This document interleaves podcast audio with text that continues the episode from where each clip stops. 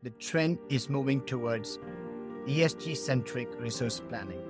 So, therefore, the future of ERP is sustainable. Welcome to the Future of ERP podcast from SAP. My name's Richard Howells. I'm a Vice President for Thought Leadership for SAP's ERP, Finance, and Supply Chain Solutions. And I'm pleased to welcome my guest, Ganesh Ram, and today we're going to be discussing the CFO's role in navigating the ESG trilemma of balancing cost pressures, commercial realities, and compliance regulations. So, welcome, Ganesh. Would you introduce yourself, please? Thank you, Richard. And it's a real pleasure to be here. I'm Ganesh Ram, a partner in our UK practice based in London.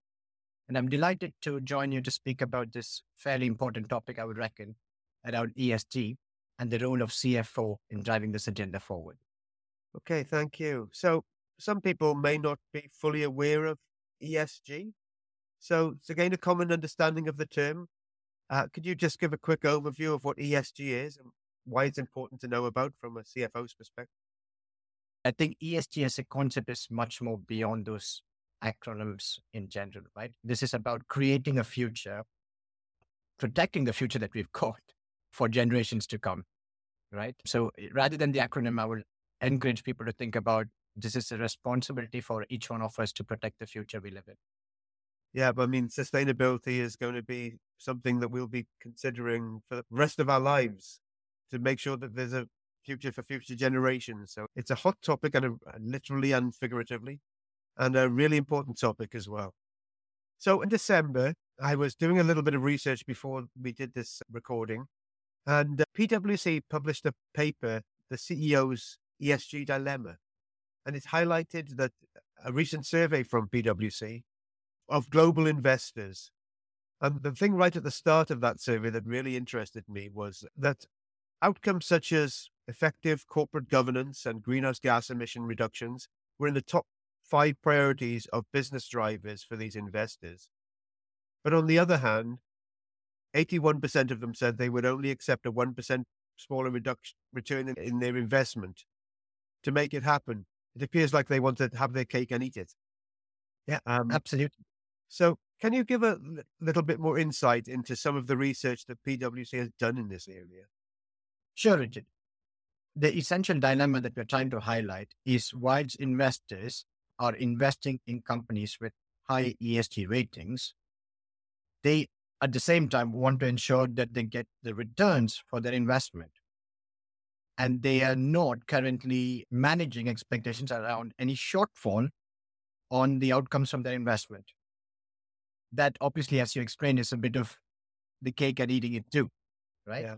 Because the reality of a company trying to get better ESG rating would mean investment. And that investment means it would need to withhold some of the outcomes from investment. So it's a bit of a chicken and egg.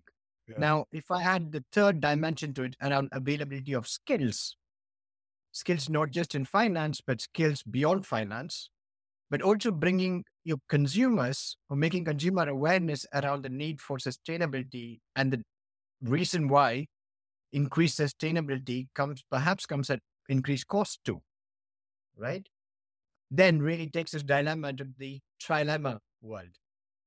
So, you know, in summary, the trilemma from a CFO perspective is savings, stakeholders, and skills.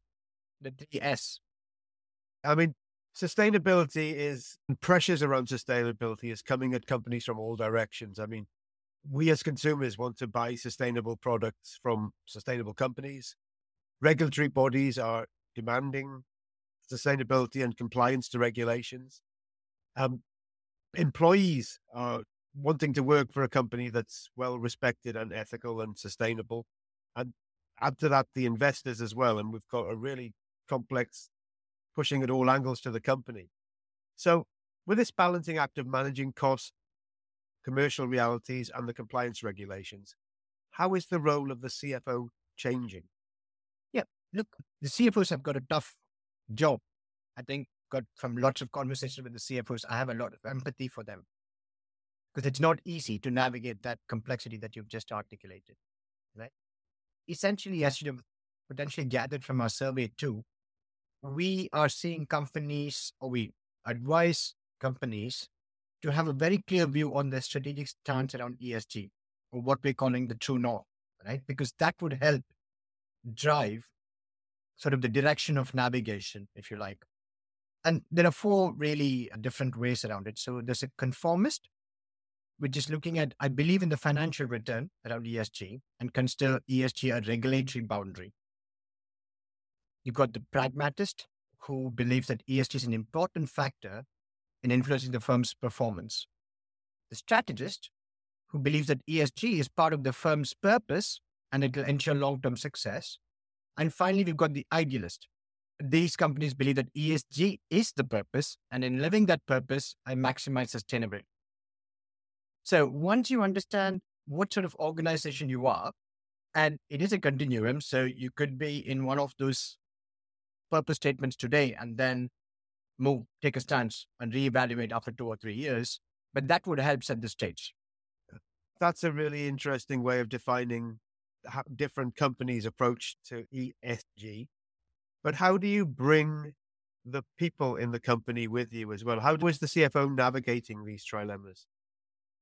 Yeah. So, I mean, one of the things that the CFO, once you've got the true north, as we've just described. Yeah, you've is, identified the type of company you want to be. Then I think the CFO can then play a number of roles to help, or actually has to play all of these four roles in day to day. One is sort of the steward.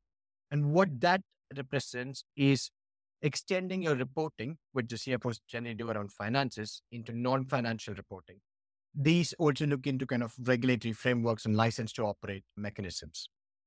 Then you've got the catalyst role, right? This is the CFO influencing functions beyond finance. You know, very good example of this is clearly marketing and supply chain. You've then got the operator, which is about data management, talent management, talking about the skills that we spoke about, um, and driving sort of the reporting angle if you like. So data analysis and scenario analysis. And the last bit is into the strategic role. So being that advisor to the CEO in perhaps moving an organization from one of the earlier North Stars that we discussed, but also managing the external relationships, both with the investors, the shareholders, the analyst firms, the credit rating firms, as well as sort of the broader market, but also equally internally you know, explaining the ESG stance that the company has taken, why they've taken it, and what they're currently doing to ensure that they are conforming or they are being the pragmatists that they've chosen to be. I was reading the report last night and it was really interesting to see examples of how companies, first of all, need to identify what they want to be and how they want to be seen from an ESG perspective and then how to have that long term goal aligned with medium and short term strategies to get there whilst keeping the investors happy. Yeah. And I would imagine that's a huge part of the role of both of us a cheerleader for ESG, an advocate for ESG, and a sharer of the information of being able to monitor and measure how you're performing against those goals. Absolutely. I mean, let me just bring this to life, right? With the recent uh, engagement with the CFO, they are able to get or address the debt market with almost 1 to 2% lesser rates, which is huge given yep. the volume yep. of transactions we're talking about, if they have a better ESG rating. And so when you talk about it's very tangible. But again, this is quite an interesting topic because if you're looking at it to just get debt at a cheaper rate, then the North Star is different, isn't it? Because this is about, yes, you're getting rated highly in ESG, which means you're doing things right, which is obviously an independent rating agency that's giving you those ratings. Yep. And it's got a direct benefit to your company and it does the savings. But then this is where the shift goes to companies that true purpose is, I wouldn't like Patagonia is a good example that we've referred in our report, right? Where the entire purpose, you know, these fall under the idealist bucket. The entire purpose is to make our planet safer. Now, that is a very different conversation because then pretty much every stage of your organization, every contact your organization has to think about that North Star. Yeah, and everyone well, first of all, people that are attracted to that type of company will come and work for you, but they're also m- monitored and measured against those goals. So if all of your KPIs are aligned to those ESG goals and your financial goals, it, it then they should both come together at, at the office of the CFO. Yeah, exactly. What I mean, uh, it seems like PwC are heavily involved in this area, and you're obviously passionate about the topic. So, what role is PwC playing in helping companies navigate ESG? Look, obviously the roles change across a number of organizations, but you know, ideally we are working with the CFOs, CEOs, and including chief sustainability officers, firstly to define that north star of an organization, and then I tend to work with the CFOs and the CEOs to actually got the north star. Now, how do I make this happen? So actually, the execution of it, and there's a very clear link between the execution and technology, because and in fact data, because this technology and data will give a massive acceleration and you know ability for an organization to execute faster. So really the speed services that pwc provides to our clients is from strategy all the way to execution. And of course we, given a multidisciplinary context i.e we can bring our esg practice we can bring our finance practice we can bring our technology practice and a number of others legal practice in a very conjointed way to help our clients solve these important problems. Okay, cool. You mentioned you work with the Chief Sustainability Officer. And this is a relatively new role in most companies. But I believe that most companies are also bringing the role out and need a Chief Sustainability Officer. In your experience, who are you seeing filling this role? Which area of the company is stepping in to be the Chief Sustainability Officer? And what are their responsibilities? Yeah. Basically, the two talent pools that companies are tapping to uh, fill this role. One happens to be in finance, and no surprises there, given mm-hmm. finance's traditional links towards data, reporting, and external relationships. But secondly, also marketing.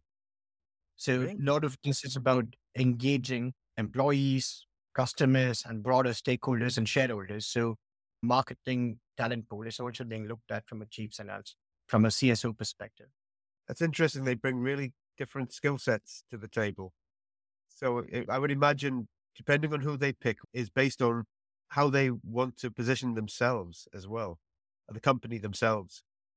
Absolutely. I think, irrespective of where they come from, what is clear is the capability that they need in that role. It's very different to where they've come from. Uh-huh. So, if it, the role of finance, if somebody's coming in from finance, you know, they've got to understand the power of storytelling. They've got to understand, which is not something that traditionally finance tend to do. And vice um, versa with the marketing, understanding the financial aspect of it. Yeah, the reporting. So I think that's why my trilemma point around skills, right? As we need new skills to, in order to crack this, it is not incremental increases of what we've done before. This is about clearly understanding what do we need? What skills do we need? And actually, there's a very clear shortage of those skills, right? Yeah. In the, the market, because everyone's trying to look at it. And there's only so much development you could do at a short stretch. So, in fact, we are investing a lot in supporting, firstly, our own staff in terms of upskilling, and also our clients in order to ensure that they have the right skills to succeed themselves. It seems like an area, if any uh, students are listening to the call, an area which would be a good opportunity to uh, coming out of college to move into, not as the chief sustainability officer, but moving up, t- targeting to aim for that goal in the future. Well, I would, yeah, I would highly recommend it. Uh, but also, this is about a great opportunity for them to shape the world we are going to live in. Yeah, exactly.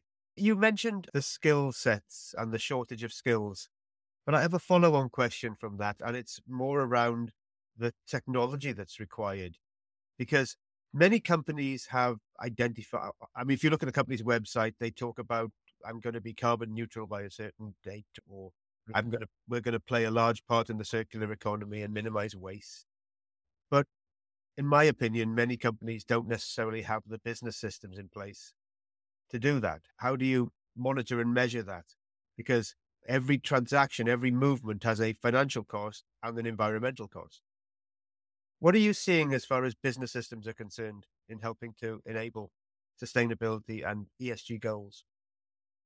I think, you know, we are at the beginning of a trend here in terms of technology really accelerating that move towards supporting ESG goals. But it is hard, right? Both for the tech companies as well to pivot that quickly. But I'm encouraged by the fact that every large technology company is now looking at this seriously. Technology has got two or three almost roles to play here, right? One clearly is about data itself. So the technology, as you mentioned, is a platform for recording transactions. But how can they report on those transactions from both a compliance perspective from a ESG, but also for the company's own sort of management reporting perspective? I.e., how does a CFO know that they're heading in the right direction, irrespective of the compliance requirements? And that requires certain thought. Now, technology itself can be a contributor of helping towards more sustainable goals. A good example of that would be sort of the move towards cloud as you reduce or use less electricity and less computing power.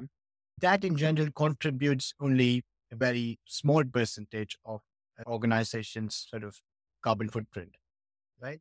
But there's a lot of uh, movement in that field, Richard. So, for example, talking about Ariba, right? It's got loads of transactions running through it understand much more than, you know, a popular website such as Amazon, right, on a daily basis.